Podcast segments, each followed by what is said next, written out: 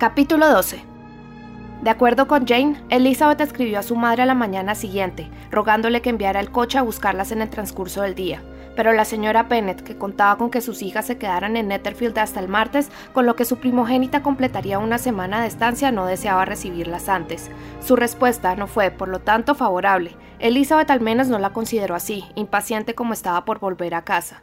La señora Pennett les hizo saber que no podrían disponer del coche hasta el martes, y en su postdata añadía que si el señor Bingley y sus hermanas las instaban a quedarse más días, ella no tenía inconveniente en que aceptaran.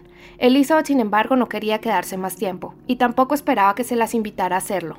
Temía, muy al contrario, que se las considerase huéspedes no deseadas, por lo que instó a Jane a pedir prestado el vehículo del señor Bingley, y finalmente acordaron explicar, antes de pedir el coche, su decisión previa de abandonar Netherfield aquella misma mañana.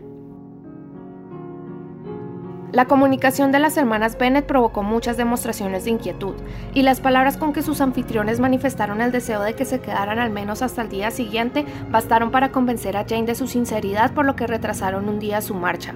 La señorita Pingley lamentó más tarde haber propuesto aquel retraso, porque los celos y la antipatía que le inspiraba a una de las hermanas superaban con mucho el afecto que sentía por la otra.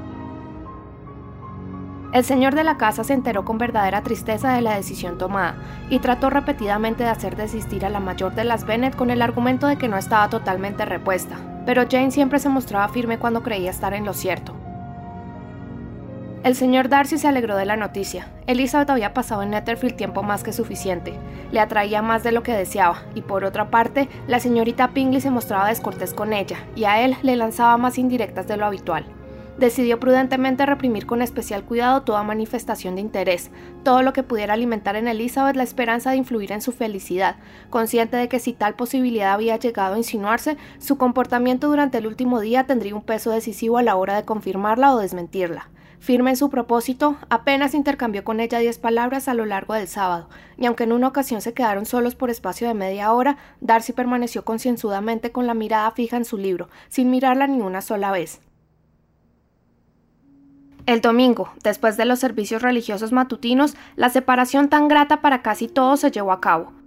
La cortesía de la señorita Pingley hacia Elizabeth aumentó con rapidez al acercarse el momento de la despedida, así como su afecto por Jane. Y cuando se dijeron adiós, después de confirmar a esta última el placer que siempre le proporcionaría verla tanto en Longbourn como en Netherfield y de abrazarla con gran ternura, Caroline llegó incluso a estrechar la mano de su hermana. Elizabeth se despidió de todo el grupo de excelente humor.